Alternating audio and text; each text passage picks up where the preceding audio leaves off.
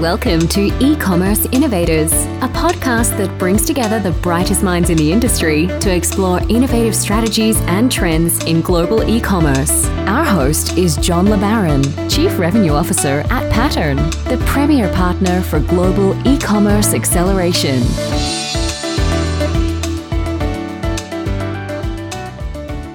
All right, thank you so much for joining the show today. This is E Commerce Innovators, and my name is John LeBaron. I am your host and we strive to bring together the brightest minds in the industry to learn more about e-commerce marketplaces and how to accelerate your business across all digital platforms. I am joined today by phil case. He is the president and chief client officer at max connect digital. Welcome to the show today phil. Thanks for having me john. So phil you and i have actually known each other for quite a while. We have a, a number of different connections and you are local to the utah market. So uh, you are like the master networker. If anyone is listening and you are local to Utah, you've got to get to know Phil because he is like the master hustler. He knows all the best people, he knows all the best places.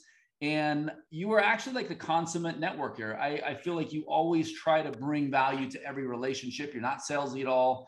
You just want to bring smart people together. So I think uh, you're you're a like-minded kindred spirit in all of this. Um, what makes you tick like that? Why, why are you always trying to like bring smart people together like that, Phil? You know, my kids and wife continually kind of say, Hey, I, uh, we don't think you work much, dad. They said, now are you skiing the day? Are you mountain biking? You know, are you going on a trip? And for me, I found that, you know, having shared experiences with others and being able to um, find commonality, common ground, work through business challenges. I mean, I've um, been around the block enough to know that if you're not adding value to a relationship, I, you know, if it's only transactional and there's nothing deeper, uh, you, you tend not to one stick around very long, and second, you're not making many friends. And for me, what's been fun, both those that I've done business with, those that have been clients, those that have been partners of ours, they're some of my very best friends. They're people that I keep spending time with and um, have had relationships for years over years now. And so for me, it's just, I think, the only way to do business. Amazing. Well, I have personally benefited from the relationship, um, not just because you've taken me mountain biking or skiing or whatever, but because uh, you're a super smart guy. So let's get into it. Tell us a little bit about Max Connect Digital. How long have you been there? What does Max Connect Digital do? Yeah, so Max Connect has been in business for about nine years. We began as a natively digital agency. And just to give perspective on that, a lot of brands talk about being a native digital you know, versus going D2C first or via Amazon and marketplaces right. uh, compared to the traditional, you know, retail wholesale. And, and, we were much the same way in the agency space. There's a lot of agencies that have been around for 10, 20, 40 years that have done traditional advertising, traditional branding, uh, have run billboards, radio, and they're now saying, "Hey, we're we're we would love to win your business. We've hired um, somebody that can do digital marketing, and they consider themselves experts." And Whereas Max Connect from the outset was thinking ahead, um, trying to be digitally native, and still to this day, 90% of our revenue comes from paid digital campaigns. That's what we do. That's what we're excellent at. And I was fortunate enough to, to meet some of the team. What's interesting is I ran another agency for about a decade. Um, one of those, you know, uh, traditional to digital type agencies, and we did okay. Uh, we by no means got the results that we get here, but um, I, I, I, kept losing business every couple of months to this agency I'd never heard of. and after a while, I realized is, hey, who are these guys down in Draper that keep stealing my clients? And uh, and then I moved to Highland and uh, got to know one of the owners there. And I had you know some some changes at my last agency and some different ownership, and uh, the stars kind of aligned. And I was uh, fortunate enough to get to know um, you know the ownership and, and and the CEO and others and uh, for me, I, I, look back and think, wow, that was the best decision I've made in the last decade. so I uh, lucky to be here as part of the team and um, being able to to see see a lot of growth in the last few years. Yeah, that's amazing. And I think to our earlier conversation, I think the more that you add value into the lives of others, regardless of whatever perceived outcome or real outcome you get on your own, I do find that the stars tend to align on your behalf a lot more frequently than they normally would. So call it luck, call it karma, call it whatever you want, I guess. But uh, I, I totally agree. And it's been fun to watch your rising star uh, from the sidelines. So anyway, super excited about that. Maybe tell us a little bit more. I mean, you kind of went into your background um, of running agencies and now kind of coming into Max Max Connect. What do you feel like is, you know, again, the secret sauce? You mentioned, um, we'll, and we'll get into this innovation side, but just yeah. tell us a little bit what, why being digitally native as an agency matters in this kind of hyper competitive digital space. I mean, the one thing that's interesting is, I mean, I've as an individual have always loved technology and trying to be a little bit more digitally first but being able to take those technologies on the google ad platform or on the facebook ad center and programmatic display networks and others i mean we, other agencies do that where they say oh yeah we buy programmatic display from x vendor x vendor you know centro or we buy remarketing from x vendor um, and and what's interesting is we're relying on a third party to help our clients succeed. And when you're not running the placements, when you're not the one making the day-to-day decisions and those minute details, I mean, the devil's in the details. And and just our, I think our ability to be hands-on and to outsource nothing matters a lot. And when you're that concerned on that client success and driving performance, as our relationship and digital managers are, where they literally, based on you know performance and and that client relationship determines what they take home it matters. It hits close to home. You start to think differently. You act like an owner. You have skin in the game. And i, I think that fact alone in, in terms of how we're structured it makes a difference. And so there's a lot of agencies that will outsource to others or to freelancers or to just programmatic networks and to you know big media houses.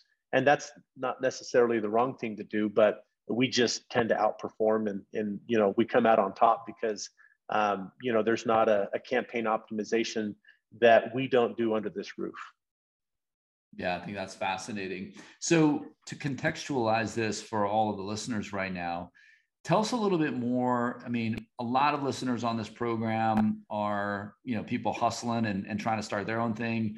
Others are brands themselves that are looking for agencies or have current agencies or are running things in-house. A lot of folks, obviously, on the Amazon side and marketplaces, et cetera, but a lot of folks, uh, of course, running their own D2C, et cetera. How should they think about, you know, you as we have this conversation? How should they think about Max Connect? Tell us, are there certain, you know, industries y'all focus on? Are there specific, you know, kind of niches? How should everyone listening think about your offering and the responses that you give? I mean, I, I think to put things into context, um, if you're a rapidly growing uh, company that has has a product market fit, you've had proven success, you've started to sell a certain product category or had alignment with you know certain audiences, and you're saying, what's the next step, and how do we you know uh, turn up marketing efforts? And so when I think about e-commerce companies, uh, there's typically about five different ways to kind of make money, and, and you know this all too well, but as we think about the D2C, the marketplaces, you know, wholesale retailers, I mean, those are kind of broader you know distribution strategies, but specifically for digital.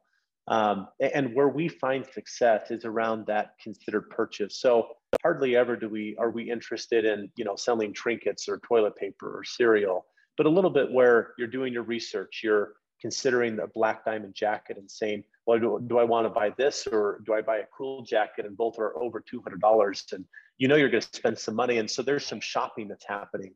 And so it, it's typically not the impulse buy, it's the one that you're being thoughtful and you're at the same time looking to build brand affinity or to have a relationship. And that's what brands are trying to do for you. And so, although we work across automotive and home building, we work with higher education, um, we work with um, you know others in the SaaS tech space. Uh, the reason that we're successful in retail and e-commerce, where a lot of our clients are, is because we understand how to be uh, very attuned to audiences, to the nuances of what matters to them, and to really try to think about and tailor a unique customer journey. So going back to those, you know, four to five levers that every brand has to pull, one of those levers is marketplaces, right? It's what Pattern does and does so well. We don't do anything in marketplaces, nor do we want to. And so, you know, Pattern's a, a partner that we regularly, you know, refer to and think of. Um, but for us, as we think about the D2C, we're thinking about organic um, SEO, organic tra- or inorganic social. We're thinking about um, all of your paid digital media, we're thinking about your own customer base and database marketing, email and text. Um, and then we're also thinking about affili- affiliates and influencers. And so sometimes as marketers, um, or when we're hired, we often hear, "Hey, here's ten to fifteen thousand dollars. We're a brand new company. Go go build marketing for us." And it's like, you know, basically go create an insatiable demand for our product that nobody knows about, and uh, make it a smashing success. And we found that paid uh, digital marketing is not, never nearly as successful than when you're orchestrating multiple efforts.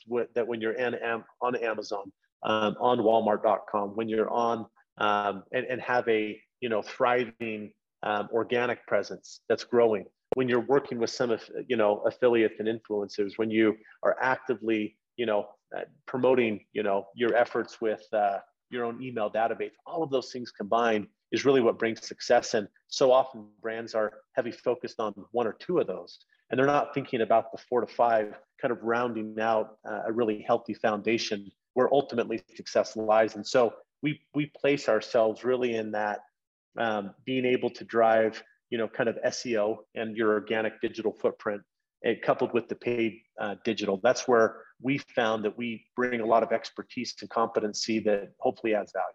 Yeah, yeah, absolutely. Well, let's get into the you know nuts and bolts of this thing. You know, we're on e-commerce innovators. You're working with a ton of brands who are innovating themselves, and you have to kind of keep pace or even lead the pace as it relates to your own innovation. So let's just talk about that. I mean, what would you say is the most impactful innovation your company has, you know, de- devised basically? You know, it's interesting. We're continuing to hear, and here's the question we get, you know, um, you know, nine times out of 10 from e-commerce brands. Hey, what have you done in TikTok and what's the secret there? Yeah. And it's funny because a lot of the new innovations, I mean, TikTok's the new thing that everyone's raging about. And I, I think it's here to stay in some form and you know, there'll be something new. Facebook and Instagram, people are so frustrated with because as you know, last April with the iOS 14 update, every single brand just had a bloodbath, at least had for several months. And basically the cost on everything went up. And so TikTok is kind of the shiny new object. And and I'll just kind of maybe take a moment and talk about that with TikTok and any other new channel that you're adopting. Uh, TikTok particularly is looking for authenticity. They're looking for it, it. It almost can't even you can't you know it has to pass the sniff test of not being an ad.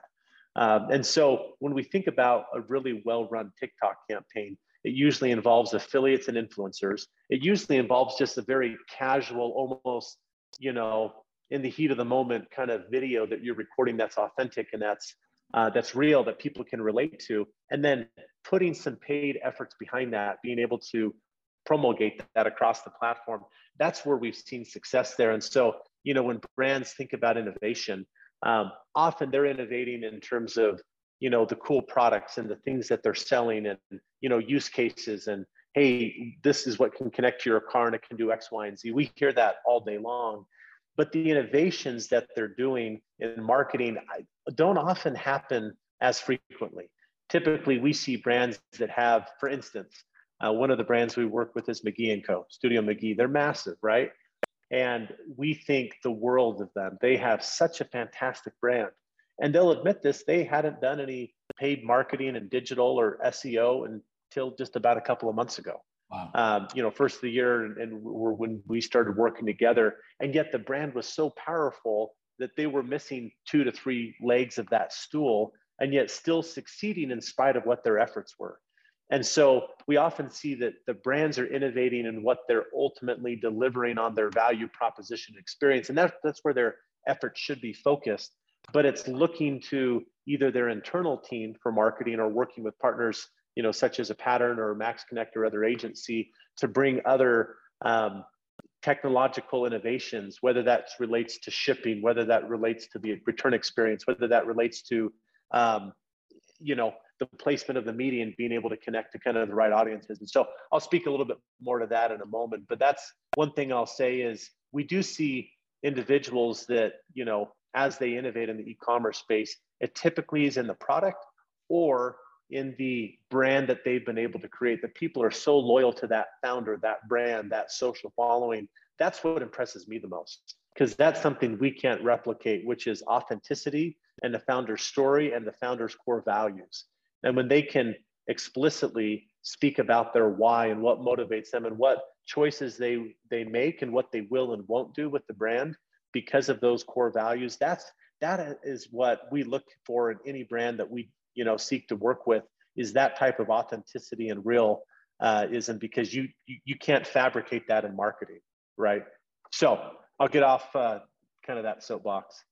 Um, so so it's been interesting. We have always had a very audience-led approach. So yeah. a lot of digital marketers think, hey, we're going to go on to Facebook and Instagram. We're going to spend a bunch of money and scale the business. And if we spend fifty thousand a month, that means we can, you know, net 150 to 200,000 in revenue a month.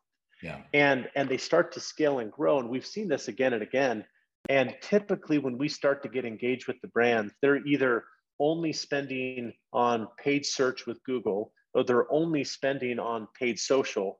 And they start to hit a wall and they're saying, well, our return on ad spend, our ROAS, was a three to one or a five to one. But then mm-hmm. as we started spending more money, we started capping out. And now we're only getting a, a 1.2 to one. And you know, our returns are horrible. What do we do? And and typically, if you're, you know, have that one note on the piano that you're pressing um, and consistently doing that, you eventually start to tap out of that audience and you've gathered the low-hanging fruit and taken advantage of that opportunity. And we really try to think about go-to-market or go-to-market strategy being holistic. It's first and foremost identifying who are those individuals that are in your key audience segments what makes them different and unique why would they buy once we've gone through that kind of exercise we actually and this is part of the secret sauce is we work with dozens and dozens and dozens of data providers visa american express experian oracle data alliance and many others to gather third party relevant data to say okay you describe the perfect consumer segments as x y and z let's go see how they consume the internet. Let's go see. Now, you're convinced, brand, that you're only going to spend money on TikTok and on Instagram. But guess what? You're uh, ignoring 25% of that potential audience that are on neither of those channels.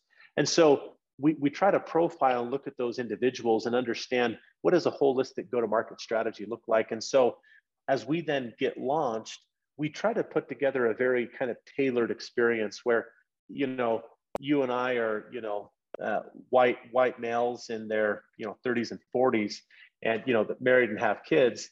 But how each of us consume the internet is going to be different. There's going to be nuances associated with that, and so our platform and kind of our proprietary technology and approach has been we are audience led, we're data driven, but then we take that to bear and we're making decisions uh, relative to those campaigns on the fly based on where those audiences that you've already pre-identified and we've pre-targeted. So it might be, you know, a programmatic display ad to a video on YouTube to another display ad on, you know, Fox News to then ultimately seeing a social ad and coming back around. And so every customer journey is fairly unique.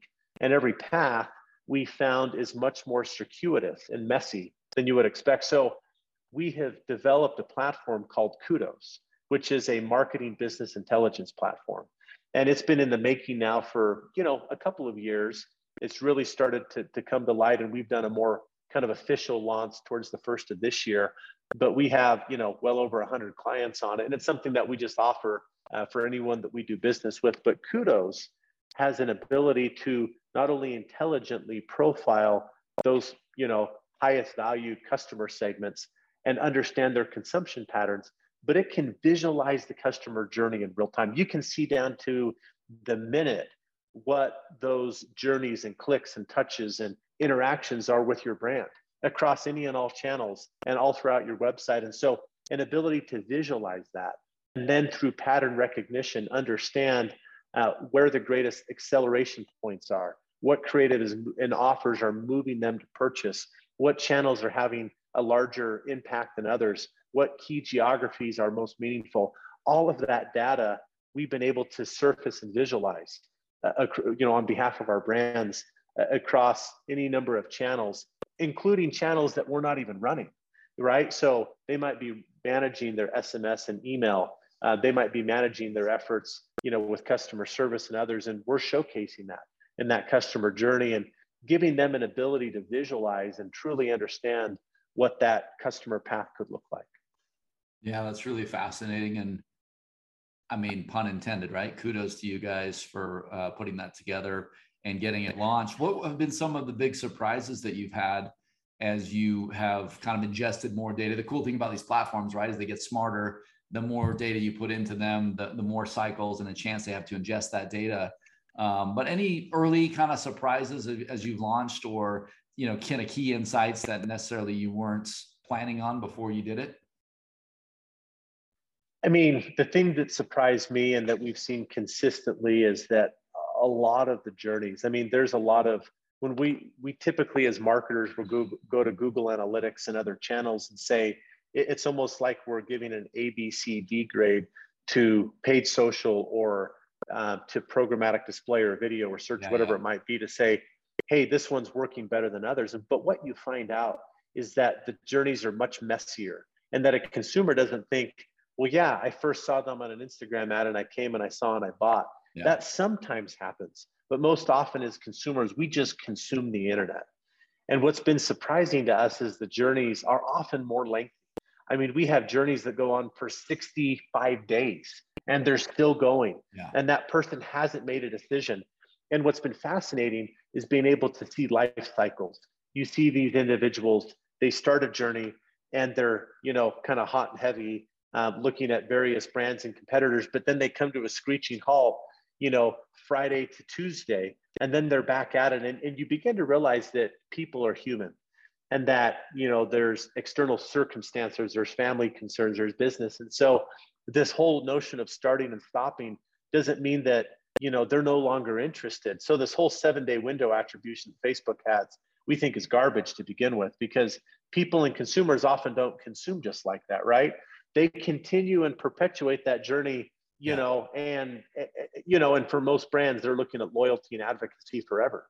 And so we found that that average days to conversion or to purchase is much longer uh, on average than what you think. And the fact that it's often not one channel uh, it's often two it's often four. It's sometimes they've saw a social ad and came to the site and then they come back four to five more times in the next three days via direct and then they stop.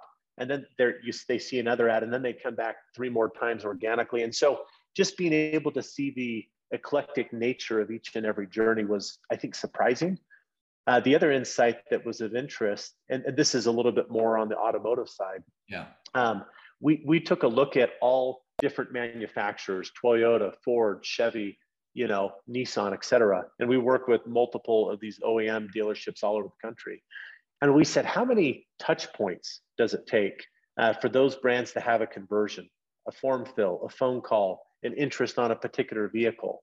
And it was interesting. All of the other brands were, you know, somewhere on an average of seven to nine touch points of seeing an ad, watching a video, coming to the site, consuming various vehicle pages before they said, hey, you know, I think I'm interested in that one and I'll go in or, you know, fill out a lead form or whatever.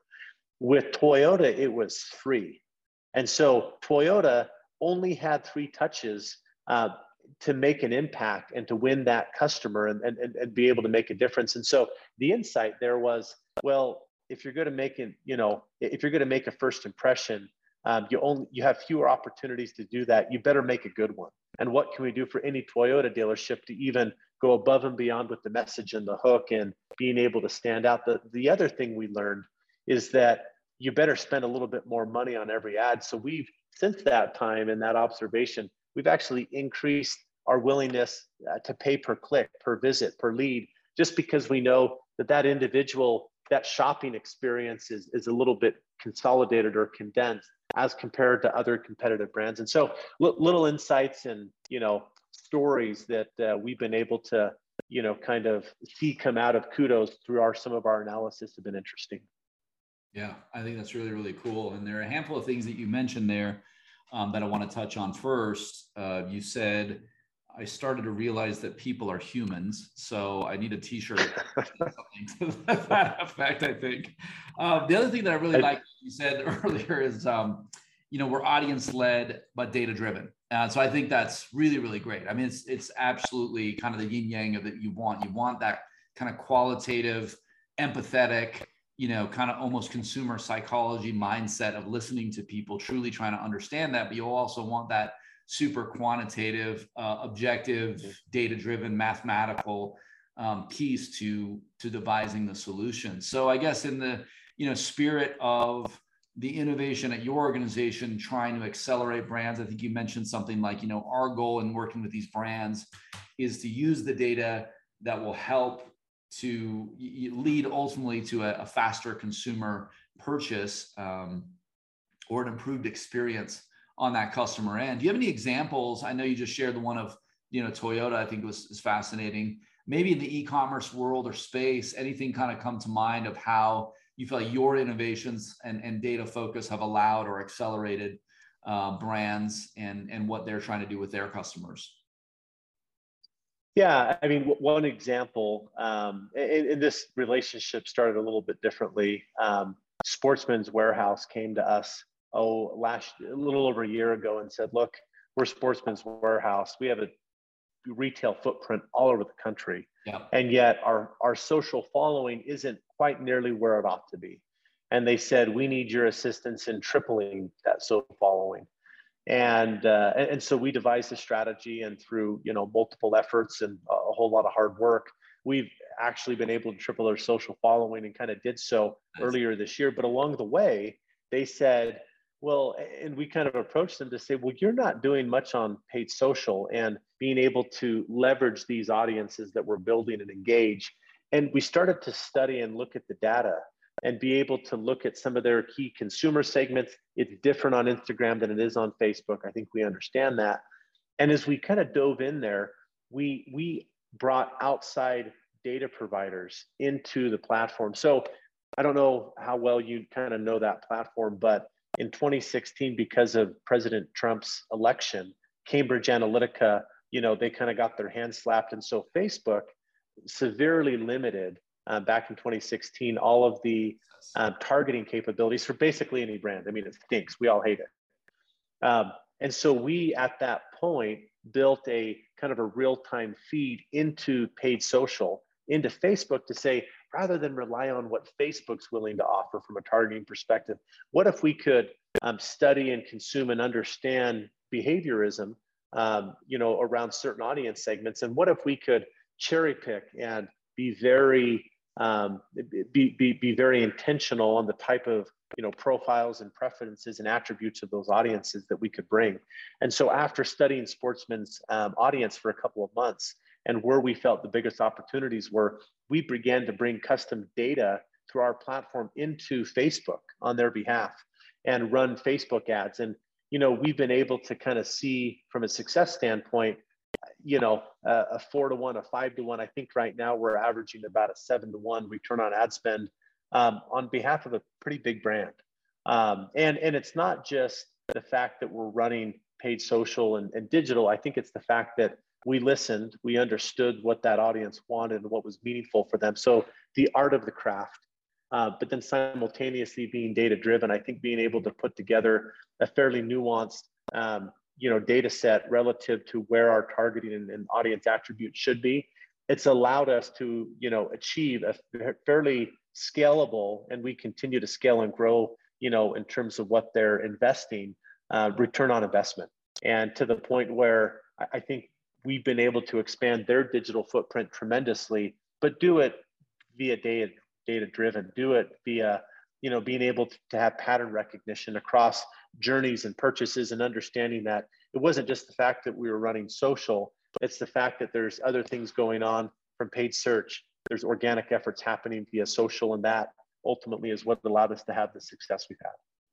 Yeah, I think that's, you know, the results kind of speak for themselves. Absolutely. The thing that's, I think, super tricky is, you know, when a brand comes to you or any brand you're working with, they come to you with a, obviously a set of expectations, a set of results that they've kind of delivered or goals in mind. I think the the thing that's often underrated um, as any kind of service provider is that the the ground beneath you is constantly undulating, right? The dynamics that brought them to, to your door aren't necessarily the same dynamics that are going to be in play as you try to take them to the next level. I think a lot about brands even coming to pattern today.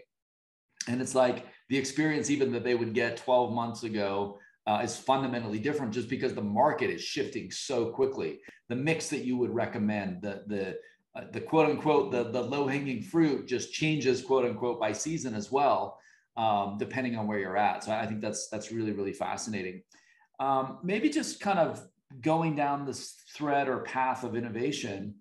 How do you you know because you're now in this role, maybe you can give folks a sense of what a president and you know chief kind of client officer does, but how do you instill and foster innovative and out of the box ideas and thinking within your own organization so that that kind of bleeds through um, to the brands that you're helping represent?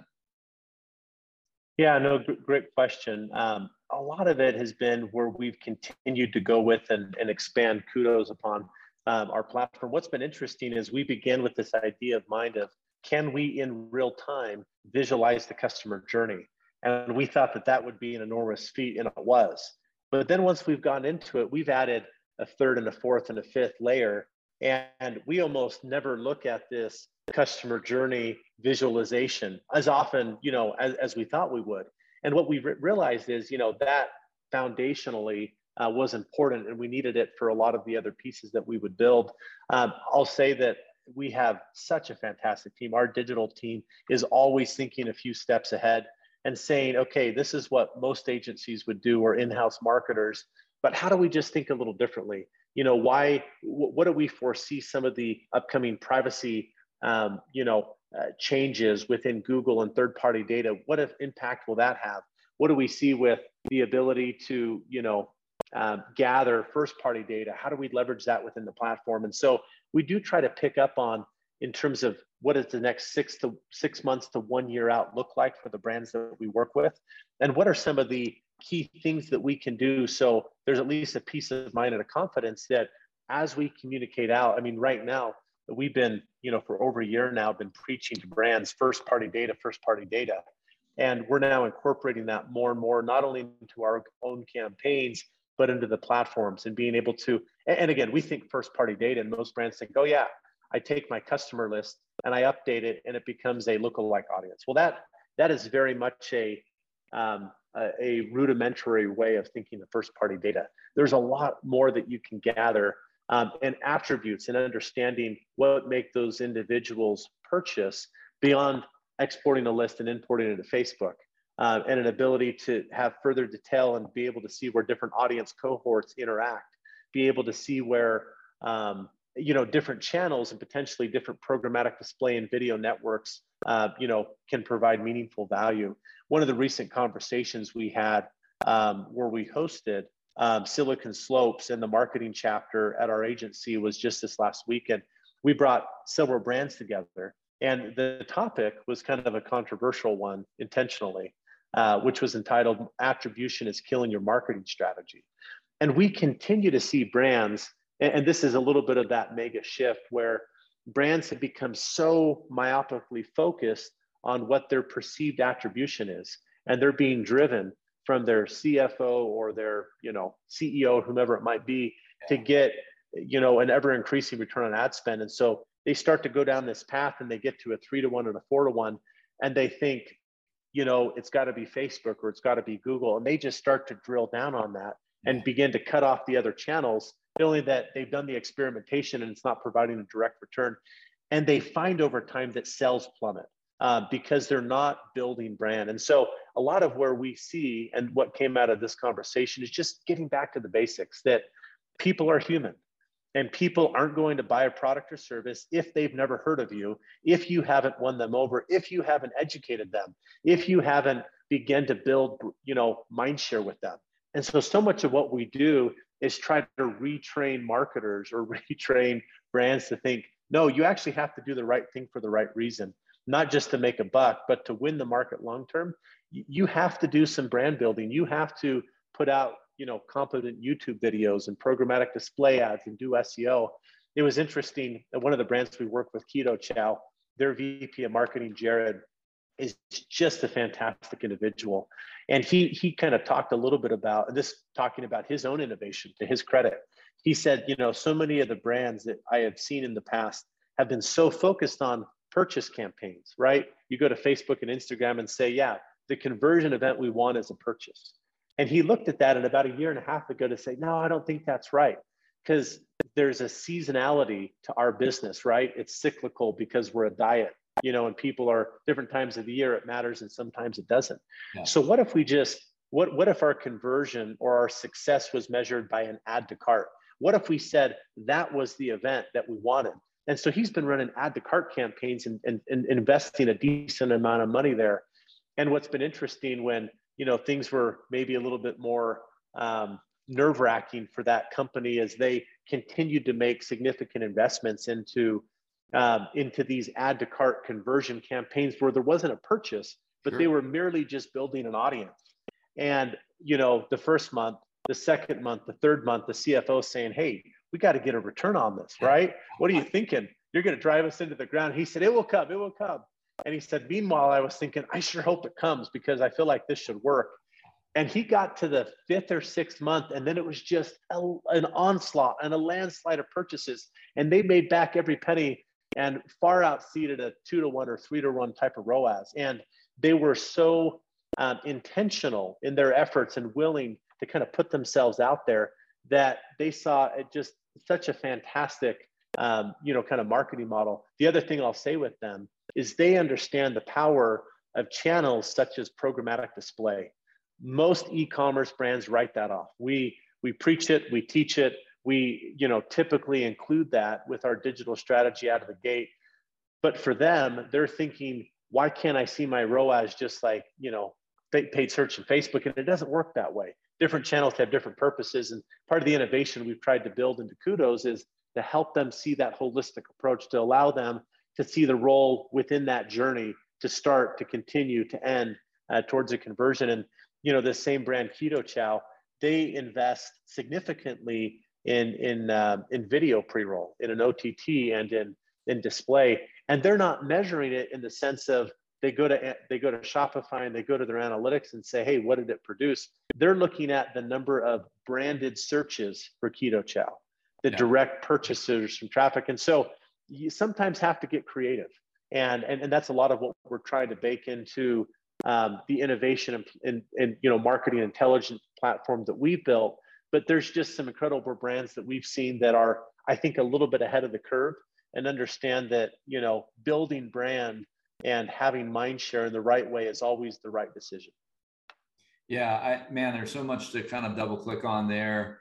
And um, i just think it's so fascinating to really be thoughtful you know get into this purchase. We started early on the podcast with your uh, with your comments of, you know, we do really, really well for brands um, that have consumers that are making considered thoughtful purchases, right? And I think that example of changing the measuring stick, so to speak, um, around building the audience, building the brand, creating a consideration set that you can then tap into, you know, potentially for years to come versus just going straight for the jugular and the purchase right off the gate and being a little myopic around the way that you ultimately try to measure that success, I think is really, really smart. And, and just going back to the fundamentals, right? Of like, hey, let's just mm-hmm.